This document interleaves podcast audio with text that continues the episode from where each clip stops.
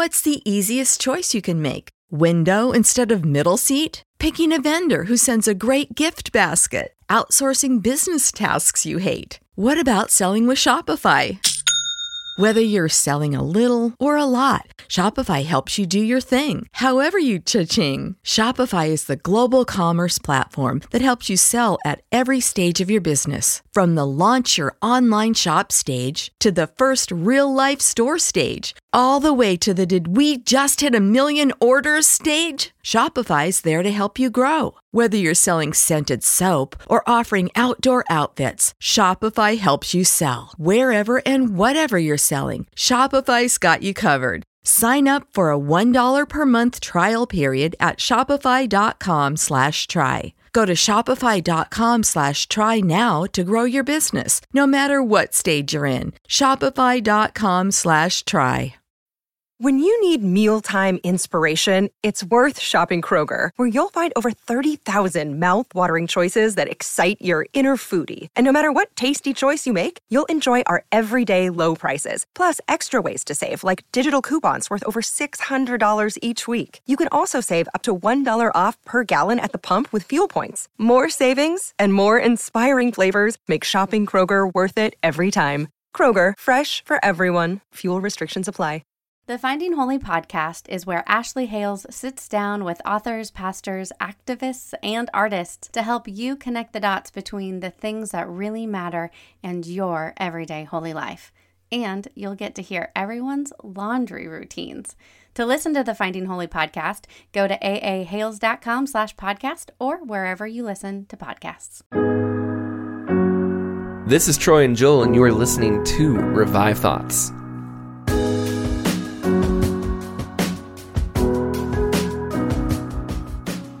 Among the many vices that are universally practiced in the world, there is none more base nor common than ingratitude.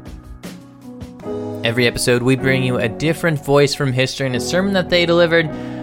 This sermon is preached by Samuel Davies in colonial America in the 1750s or maybe the early 1760s, but mid 1700s is where we're at. Joel, this sermon is all about how much God has done for us and how ungrateful we are to everything in our lives. And even when things are going badly for us, we forget to thank God, especially for everything going well. This sermon is really a refreshing reminder for me. It was kind of like this came right at the time I needed to interact with it. Uh, and the actual man, Samuel Davies, is this incredible character from church history. I feel like I've been lacking. I really wish I'd, I had known about this guy earlier. Dr. Martyn Lloyd-Jones described Samuel Davies as the greatest preacher America ever produced. And yet, uh, if I'm honest, I hadn't really heard of him until we started working on this episode. Samuel Davies is born in New Jersey in 1723. He came from a humble background. He described his father as a simple farmer from Delaware. His mom and dad could not give him a formal education, but they did everything they could to get him into a good church. When he was nine, his mother took him to a Presbyterian church that would have future roots in the Great Awakening. From what I can tell, he doesn't have any brothers or sisters, and he got his name Samuel because his mother prayed that God would give her a son many times. And so when she did have a boy, she named him Samuel. At 17, he began to go to school to learn uh, religious studies. Now, studying religion back then was, was different and difficult for him. In Virginia, uh, during that time, the entire state was kind of under the Church of England, and breaking from that state religion was illegal. There's this story of these guys who stopped going to the Anglican Church, and the governor was actually calling them basically to court to explain explain yourselves. What are you doing here? This left a deep impression on Samuel Davies when he was older. Uh, he had a hard time getting schooling. Some people said he basically had to get charity from other churches in the area to help him out, uh, and they kept having to pay for out of state speakers to come and kind of preach in this area since he being a Presbyterian and they, they weren't really allowed. It, it, was a very difficult time for these people. The America we know of today with the freedom of religion didn't uh, exist back then, really. And when Samuel Davies got older, he was one of the things he would really push on the people of Virginia was was that idea of the freedom of religion that states should not force one specific religion down over another. And a lot of that idea that we still carry over today actually comes from this guy and his experiences of not being able to get the education and the teaching that he needed. Yeah, this got him the nickname the Apostle of Dissent. Davies also struggled with illness a lot of his life, usually tuberculosis, and he would actually only end up living to be 38 years old. He spent most of his life in Hanover County, and as he lived there in Hanover County, he would go to and head up several meeting houses across five different counties. Some of these meetings that he would lead would be more than 40 miles away from each other. Troy, I actually did uh, some research. This is 1700s, mid 1700s. Okay. Guess how long it would take someone to ride 40 miles in a carriage? You know, I'm actually really excited to do this because I didn't know you did this. How? Okay. I'm gonna throw it out there, and this I have no idea. But Two hours? Seven hours. Oh my goodness! Seven hours. That's for crazy. for your average carriage. I don't know. He might have been on a horse. I imagine him in a carriage because I imagine like maybe he's traveling with his wife or maybe he has someone Yeah. with him. It'd probably be a bit faster on a horse, but I mean that's a full day's journey. Yeah, no kidding. To get to one of these places Which you're speaking at. so funny because obviously today we can knock 40 miles out in 30 minutes. Yeah, super easy. So you can see how this would be really exhausting. This is kind of a common thing we see with a lot of pastors from this era is they are so driven to spread the gospel and to grow as many people as they can and to help as many people as they can grow that they often kind of overwork themselves and, and become exhausted He was considered uh, an amazing preacher too. His speech was seen as just really highly skilled. A man named Patrick Henry, and he would go on to be very famous in the Revolutionary War for the line "Give me liberty or give me death."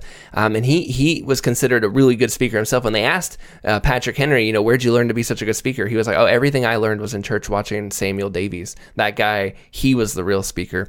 Uh, his speaking and sermons was so powerful that the Anglican bishop of Virginia was, was starting to complain to the, his superiors that his attendance was dropping, and it was due to all the different churches that Samuel Davies was running. He- I can't keep people in the doors; they're all going to one of his many different churches in all these different counties. It's important to know that. Though that though he had this really successful ministry and a, honestly a pretty short life, not everything went well for him. There's especially this one uh, tragic moment in his family life that we have to kind of turn to and look at for a moment. Yeah, his very first evangelistic trip, he preached across 60 miles of the country and reached every church in the area, and it took him months. And when he returned, he was exhausted and sick, and it was just in time for him to spend a bit of time with his pregnant wife before she would die. And so tragically that his wife and his unborn child uh, would pass away and all while he is he is very sick and so he can't really handle funeral preparations or anything very well himself. So really just a tragic thing to think about. And also during this whole time he's being persecuted for not being an Anglican and this w- would go on until the French and Indian War.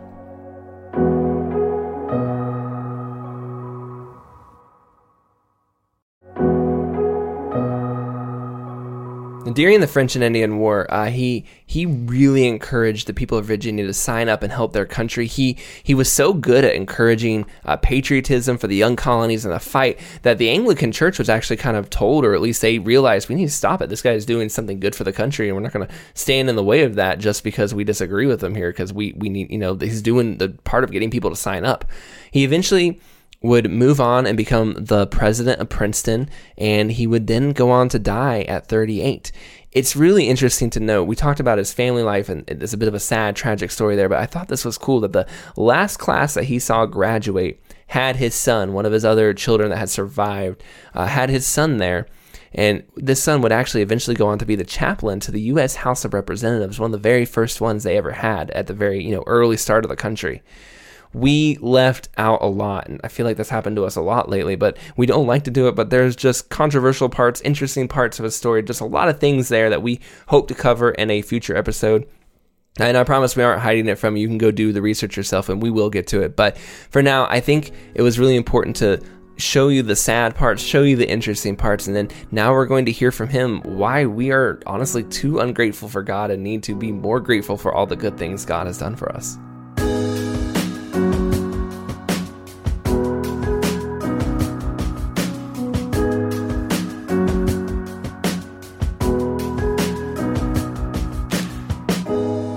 Hezekiah's heart was proud. He did not respond appropriately to the kindness shown him. Therefore, the Lord's wrath was on him and on Judah and Jerusalem. 2 Chronicles 32 25. Among the many vices that are at once universally decried and universally practiced in the world, there is none more base nor common than ingratitude. Ingratitude towards the supreme benefactor. Ingratitude is the sin of individuals, of families, of churches, of kingdoms, and even all mankind. The guilt of ingratitude lies heavily upon the whole race of men, but few of them feel and lament about it. I have felt it lately with unusual weight. If the plague of an ungrateful heart must pressure us while in this world of sin and imperfection, let us at least lament it. Let us bear witness against it. Let us condemn ourselves for it, and let us do all we can to suppress it in ourselves. I feel myself, as it were, aspirated and full of indignation against it and against myself as guilty of it, and the bitterness of my spirit. I will desire to expose it to your view in its proper infernal colors as an object of horror and indignation. None of us can flatter ourselves that we are in little or no danger of this sin. When even so good and great a man as Hezekiah did not escape the infection. In the memoirs of his life, which are famed for piety, zeal for reformation, victory over his enemies, glory and importance at home and abroad, it was sadly recorded of him Hezekiah's heart was proud, and he did not respond appropriately to the kindness shown him. Therefore, the Lord's wrath was on him and on Judah and Jerusalem. Many had been the blessings and deliverances of this good man's life. I will only comment on two recorded in this chapter. The Assyrians had overrun a great part of the country and intended to lay siege to Jerusalem. Their haughty king, who carried away all before him, and was insolent with success, sent Hezekiah a blasphemous letter to intimidate him and his people. He profanely bullies and defies Hezekiah and his God together, and his messenger comments upon his master's letter in the same style of impiety and insolence. But here observe the pointed power of prayer. Hezekiah, Isaiah, and no doubt many other pious people among the Jews made their prayer to the Lord God of Israel, as it were, complained to him of the threatening and profane blasphemy of the Assyrian monarch. Jehovah hears and works a miraculous deliverance for them. That night, the angel of the Lord went out to the Assyrian camp and killed 185,000 Assyrian troops. Sennacherib, with the thin remains of his army, retreated home inglorious, and his two sons assassinated him at an idolatrous altar. And so Jerusalem was freed from danger, and the country rescued from slavery and the ravages of war. And we find from secular history that this dreadful blow proved fatal to the outcome of the Assyrian kingdom, which had oppressed the world so long. For upon this the Medes and afterwards other nations threw off their submission, and the empire fell to pieces. Certainly, so illustrious a deliverance as this brought about immediately by the divine hand was a sufficient reason for ample and earnest gratitude. Another deliverance followed this one. Hezekiah was sick and approaching death. That is, his sickness was in its own nature mortal and would have brought about death had it not been for the miraculous interruption from Providence. But upon his prayer to God, he recovered, and fifteen years was added to his life. This was also a great cause of gratitude, and we find it had this effect upon him, while the sense of his deliverance was fresh upon his mind. For in his thankful song upon his recovery, we find these grateful lines. Only the living can praise you as I do today. Each generation can make known your faithfulness to the next. Think of it. The Lord has healed me. I will sing his praises with instruments every day of my life in the temple of the Lord. Isaiah 38, 19, 20. But no, these grateful impressions wore off in some time, and pride, that monstrous tempter, began to rise he began to think himself the favorite of heaven. In some degree, on account of his own personal goodness, he indulged his vanity in exposing his treasures to the Babylonian messengers, which was the instance of selfish pride and ingratitude, which here seems particularly referred to. This pride and ingratitude pass not without evidences of the divine displeasure. For we are told Hezekiah's heart was proud, and he did not respond appropriately to the kindness shown him. Therefore, the Lord's wrath was on him and on Judah and Jerusalem. As the crime was not particular to him, so neither is the punishment. Nations and individuals have suffered in this matter from age to age, and under the guilt of it, we and our country are now languishing. In order to make you the more sensible of your ingratitude towards your divine benefactor, I will give you a brief view of his mercies toward you and expose the aggravated baseness of ingratitude under the reception of so many mercies. Mercy has poured in upon you upon all sides, and followed you from the first commencement of your existence. Rich, various, free, repeated, uninterrupted mercy. The blessings of a body wonderfully and fearfully made, complete in all its parts, and not monstrous in any. The blessings of a rational immortal soul, preserved in the exercise of sound reason for so many years amid all those accidents that have shattered it in others, and capable of the exalted pleasure of religion and the everlasting enjoyment of the blessed God, the supreme good, the blessing of a large and spacious world prepared and furnished for our accommodation, illuminated with an illustrious sun and the many luminaries of the sky, the earth enriched and adorned with trees, vegetables, various sorts of grain, and animals for our support and convenience.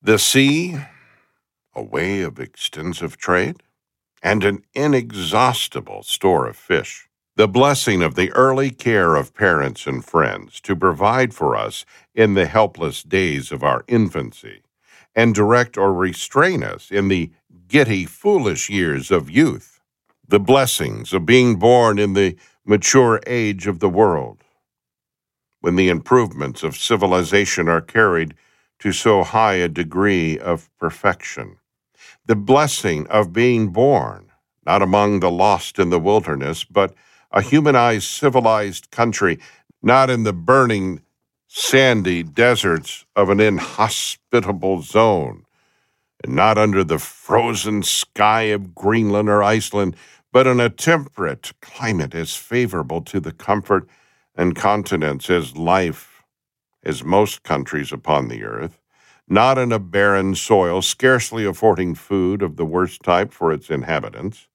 but in a land of unusual plenty, which has never felt the severities of famine the blessing of not being a race of slaves under the tyranny and tyrannical government, but free born Britons and Americans in a land of liberty. These birthright blessings are almost particular to us and our nation. Let me enumerate also the blessings of a good education, good at least when compared to the many lost nations of the earth. The blessing of health for months and years, the blessing of clothing suited to the various seasons of the year, the blessing of rain from heaven in fruitful seasons of summer and winter, of seed time and harvest, the agreeable way of night and day, the refreshing rest of sleep, and the activity and enjoyment of our waking hours, the blessing of a refined society, the blessing of the most endearing relationships. The blessings included in the tender names of friends, husband or wife, parent or child, brother or sister, the blessing of peace, peace in the midst of a peaceful country, which has been our happy lot until recent years. In short, blessings as numerous as our moments, as long continued as our lives. Blessings, personal and relative, public and private, for while we have the air to breathe in, the earth to tread upon, or a drop of water to quench our thirst, we must own we are not left with no blessings from God. From God, all these blessings originally flow, and to Him we are obliged for them. Indeed, they are conveyed to us by means of our fellow creatures, or they seem to be spontaneous productions of natural causes, acting according to the established laws of nature. But then it was God, the fountain of being and of all good, who gave our fellow creatures the inclination, the ability, and the opportunity of conveying these blessings to us. And it is the great God who is the author of those causes, which spontaneously produce so many blessings for our enjoyment, and of those laws of nature according to which they act. They are but channels, channels cut by his hand, and he is the source of all our blessings. He is the ocean of blessings. Creatures are but the hands which distribute his charity through a needy world but his is the storehouse from which they derive their supplies. On this account, we should receive all these blessings as gifts from God and feel ourselves obliged to Him as the supreme original benefactor. Therefore, let God be acknowledged, the supreme and original benefactor of the world, and the proper author of all our blessings and let all of his creatures, in the height of their benevolence and usefulness, know that they are but the distributors of his money, or the instruments of conveying the gifts of his hand. Let us acknowledge the light of the sun, the breath that now moves our lungs and fans the vital flame, the glowing plenty that is now bursting its way through the dirt of the earth, the water that bubbles up in spring that flows in streams and rivers or rolls large in the ocean. Let us own, I say, all these are the bounties of his hand, who supplies with good the various ranks of being, as high as the most exalted angel, and as low as the young ravens and the grass of the field, let him stand as the acknowledged benefactor of the universe to inflame the gratitude of all to him, or to array in the chrism colors of aggravated guilt the ingratitude of those sordid, stupid wretches who still continue to be unthankful. The positive blessings I have briefly enumerated have some of them been interrupted at times but even the interruption seemed only intended to make way for some deliverance. A deliverance that reawakens us to the possession of our former blessings. With a new and stronger relish and teaches us some useful lessons which we were not only likely to learn, had not our enjoyment been a while in suspense, this very hour, let us turn our eyes backward and take a review of a length of 10, 20, 40, or 60 years. And what a series of deliverances rises upon us deliverance from the many dangers of childhood by which many have lost their limbs and many their lives. Deliverances from many threatening and fatal accidents, deliverances from exquisite pain and from dangerous diseases, deliverances from the gates of death and the mouth of the grave, and deliverances for yourselves and for your dear families and friends.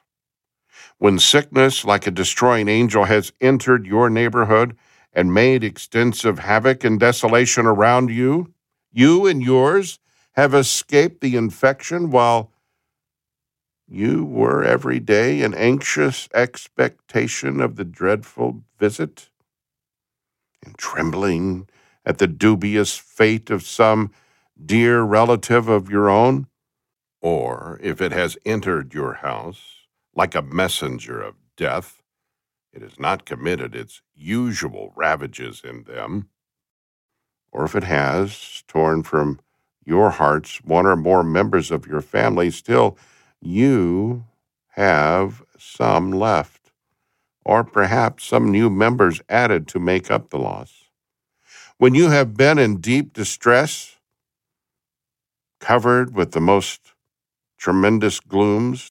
Deliverance has dawned in the most seasonable hour, and light and joy have followed the nights of darkness and melancholy. In short, your deliverances have been endless and innumerable. You appear this day as so many monuments of delivering goodness.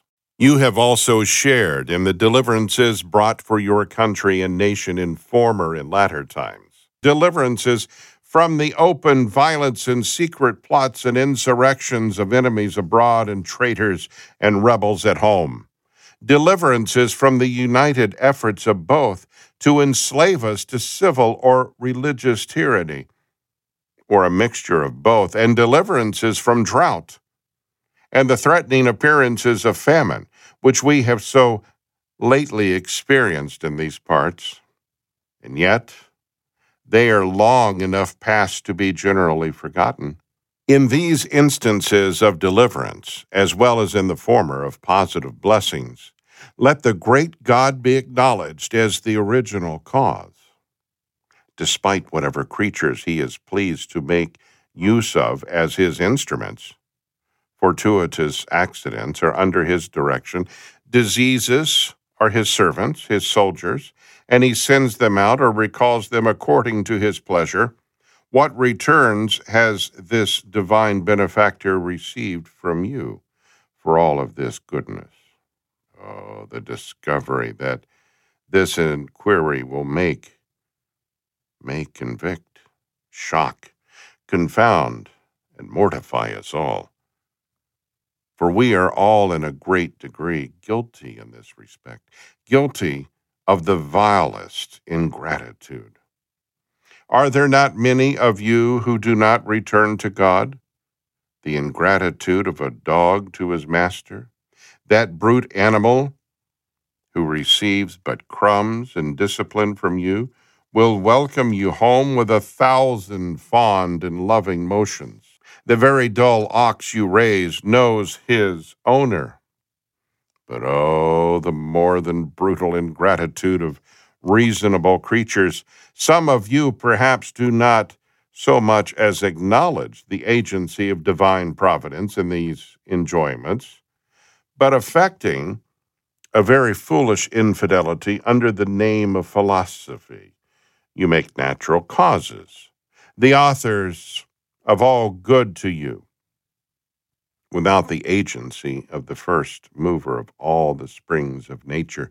Some others who may be orthodox in your faith as to this point, yet are practical infidels, the most absurd and inconsistent sort in the world. That is, while you certainly acknowledge and theoretically believe the agency of divine providence in these things, yet you live as as is there no such thing.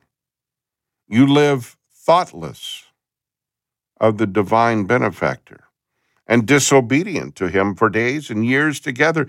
The very mercies he bestows upon you, you abuse to his dishonor by making them occasions to sin. Don't your consciences convict you of that monstrous sin, ingratitude, the most base, unnatural, and yet indulged ingratitude? Think of how much you resent it when somebody you showed kindness to should prove ungrateful and abuse you.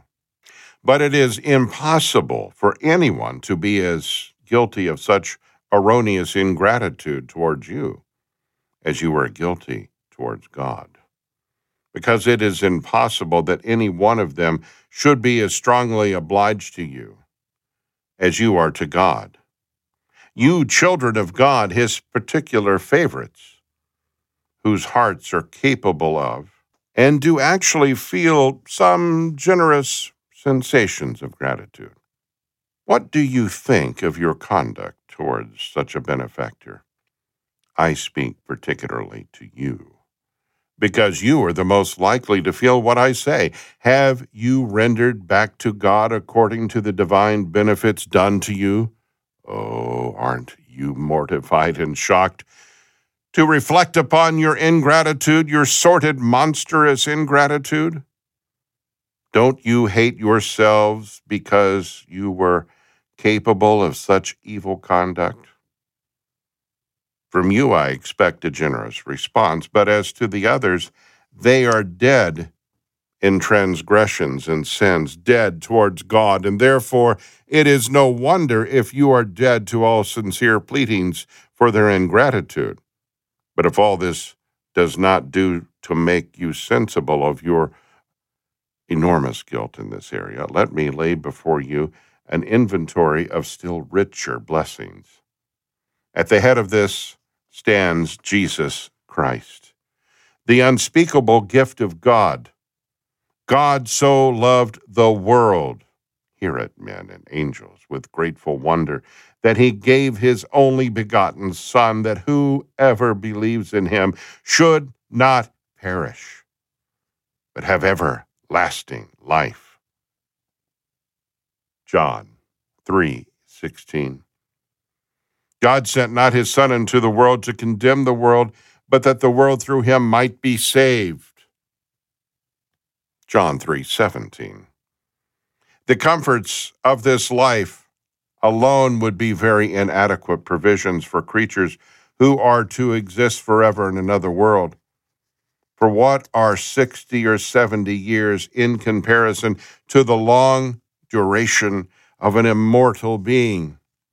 but in the unsearchable riches of Christ are contained the most ample provisions for your immortal state. Jesus Christ is such a gift that it draws all other gifts after it. For so the apostle argues He who spared not his own son, but delivered him up for us, how will he not with him also freely give us all things. Romans 8:32. And the purpose for which he gave his gift renders it as the more astonishing. He gave him not only to rule us by his power, but to purchase us with the blood of his heart. He gave him up to death, even death of the cross, in the consequence of which an economy of grace, a ministry of reconciliation is set up in our guilty world. For your salvation, Jesus now intercedes in his native heaven at the right hand of God. For your salvation, the Holy Spirit strives with you. Conscience admonishes you Providence draws you by blessings and drives you by discipline. Angels minister to you. Bibles are put into your hands. Ministers per- persuade you. Friends advise you, and thousands of saints pray for you.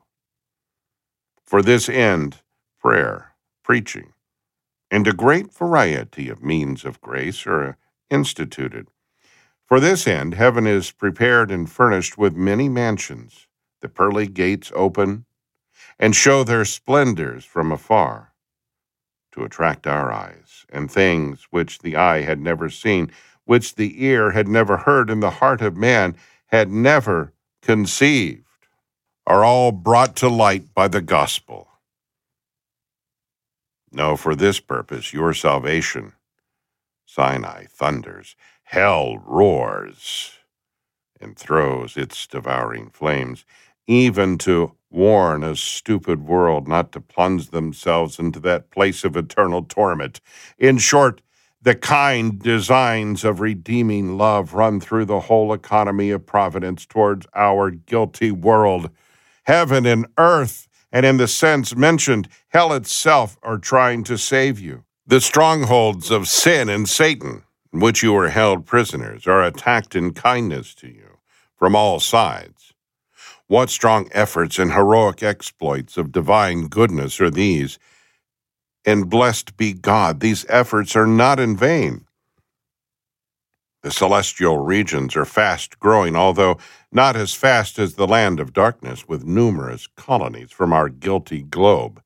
Even in these days, when iniquity abounds and the love of many becomes cold, Jesus is gaining many hearts and saving many souls in the various regions of his church. Though you and thousands more should be left and continue to neglect him, yet his excellencies will not lack admirers. Such a physician will not lack employment in our dying world. No, he will see the travail of his soul and will be satisfied, and the pleasure of the Lord will prosper his hand. Isaiah 53:11. And I don't doubt, but there are some among you who are the trophies of his victorious love of his victorious love.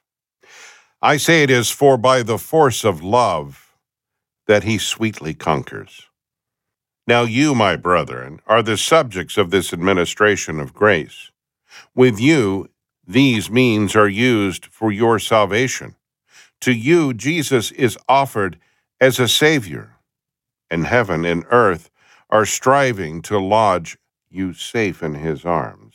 It is but a very small part of mankind who enjoy these great advantages for a happy immortality.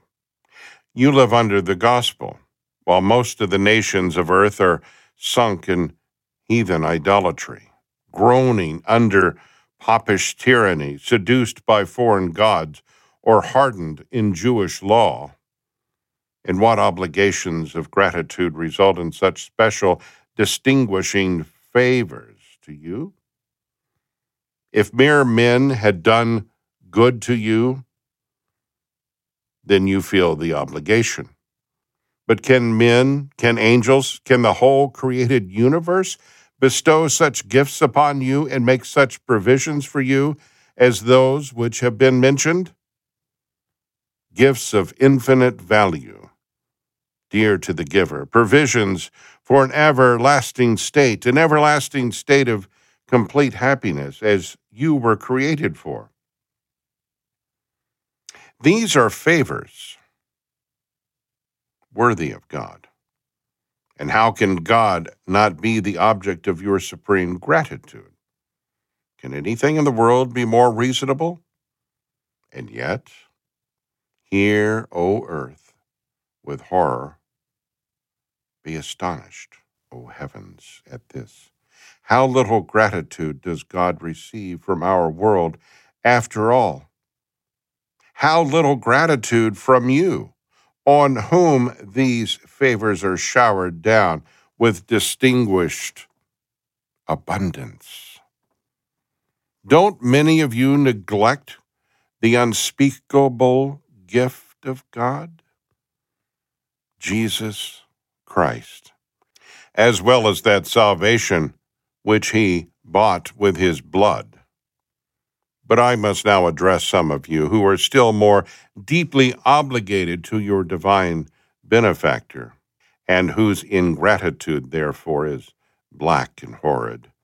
I mean those of you who have not only shared in the blessings and deliverance of life and lived under the advantages of a dispensation of grace, but have experimentally known the love of God to your souls in a manner special to yourselves, and are actually entitled to all the unknown blessings prepared for those that love Him. If I am so happy as to belong to your number, I am sure I am so unhappy as to share deeply with your guilt. The black guilt of ingratitude. When you were dead in transgressions and sins, God quickened you out of his great love with which he loved you. When you were rushing on towards destruction in the enchanting paths of sin, he checked your mad path and turned your faces heavenward. When you were sunk into sorrows, borne down with a sense of guilt, and trembling every moment with the fears of immediate execution, he relieved you, led you to Jesus, as it were, held you safe in his arms. When dismal glooms have again gathered upon your minds and overwhelming fears rushed upon you, like a deluge, he has relieved you again by leading you to the same Almighty, ever consistent Savior. He has met you in your retirements and allowed you to converse with Him in His law. With the heart of a friend, He has, as it were, unlocked His special treasures to enrich you and give you an unshaken title to the most glorious inheritance of the saints in light. He has made you his own, his own in a special sense, his people, his friends, his very own children. You are indeed his favorites. You were even so long before time began. He loved you with an everlasting love. Therefore, with loving kindness, he has drawn you. And having loved you once, he will love you always, and he will continue in his love for all eternity. Neither life nor death, neither things present nor things to come will ever be able to separate you from his love. Romans 8, 38 and 9.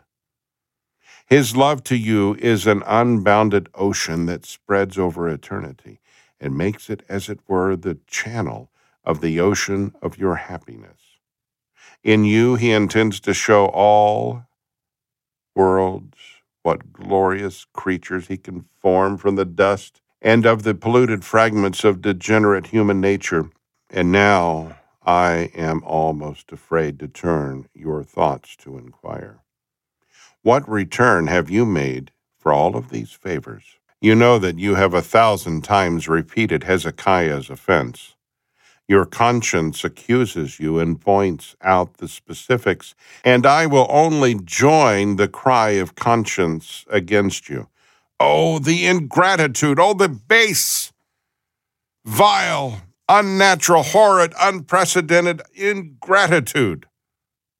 Let me now add a consideration that gives an astonishing emphasis to all that has been said at this profusion of mercy, personal and relative, temporal and spiritual, is bestowed upon creatures that deserve not the least mercy, upon creatures that deserve to be stripped naked of every mercy, no, that deserve to be made miserable in time and eternity upon creatures that deserve not to breathe this vital air, to tread the ground or drink the streams that run through the wilderness, much less to enjoy all the blessings with the infinite merit of Jesus that he could purchase, or the infinite goodness of God can bestow.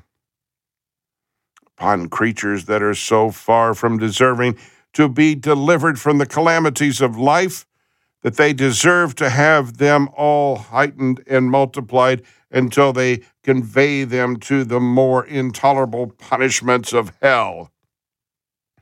upon creatures that are so far from making adequate returns that they are perpetually offending their God to his face, and every day receiving blessings from him, and every day sinning against him. Oh, how astonishing!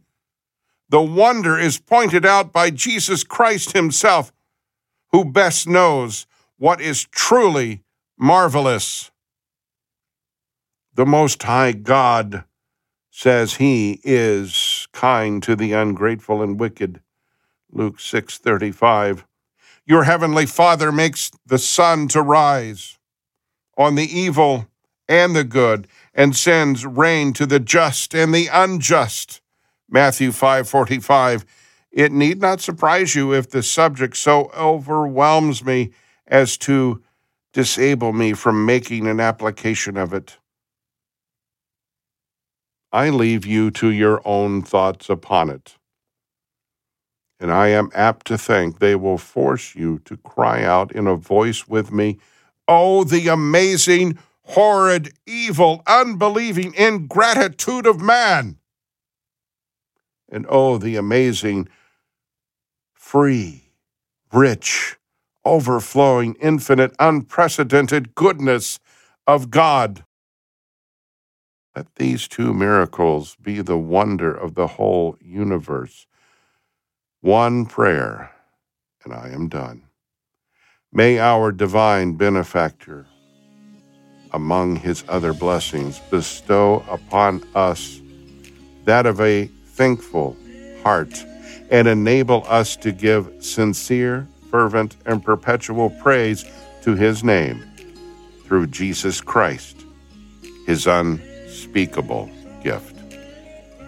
Amen.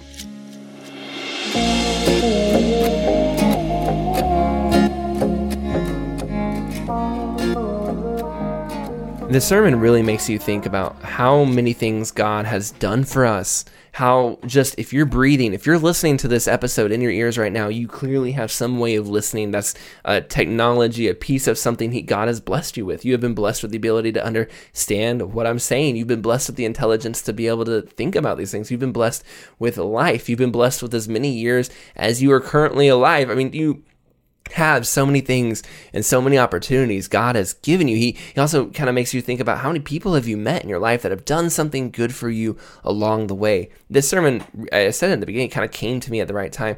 It's really easy to get in your head or be thinking about all the negative stuff going on, all the things you wish you had, other people have, all the mistakes, all these things like that that just weigh you down. And Davies just uh, uh, with the life that he lived, li- losing his wife and his son, all the challenges he did, and yet he's looking at his life and going, "I'm not being grateful to God enough." And I think that challenged me to remind me that look, life may not be going perfect or in every way the way I want it to, but I definitely need to be grateful to God for just the many things He has blessed me with.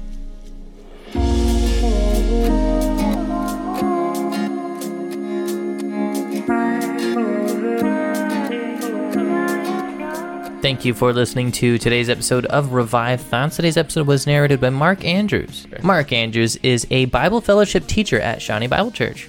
We hope you enjoyed this episode of Revive Thoughts. And if you are not currently following us on Facebook, Instagram, Twitter, we really think it's a good idea that you be in that lane and, and be following us there. We put out more information, more details, more thoughts. We connect with you guys and talk with you guys there. And we, and we love having those conversations and seeing those comments and likes. Uh, we would love to continue that. And if you ever want to message us, you have a question for us or something that's on your mind, you can find us and hit us there Facebook, Instagram, or Twitter, or on email at revivethoughts at gmail.com. And we really enjoy interacting with you guys, and we really appreciate that aspect of our audience. This is Troy and Joel, and this is Revive Thoughts.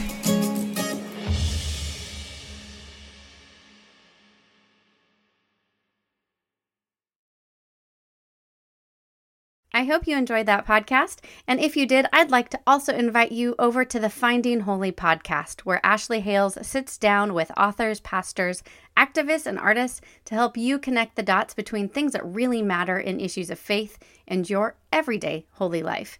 You'll even get to hear about the laundry routines. Go to aahales.com slash podcast or listen to the Finding Holy podcast wherever you choose to listen to your shows.